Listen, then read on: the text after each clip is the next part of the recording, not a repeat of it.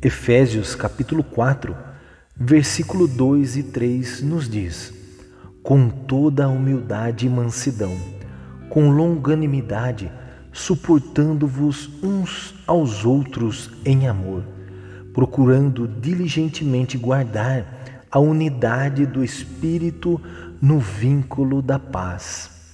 O apóstolo Paulo roga aos cristãos que guardem a unidade do Espírito mas para sermos dignos do chamado de Deus, devemos ser humildes, mansos, pacientes, amorosos e buscadores da paz.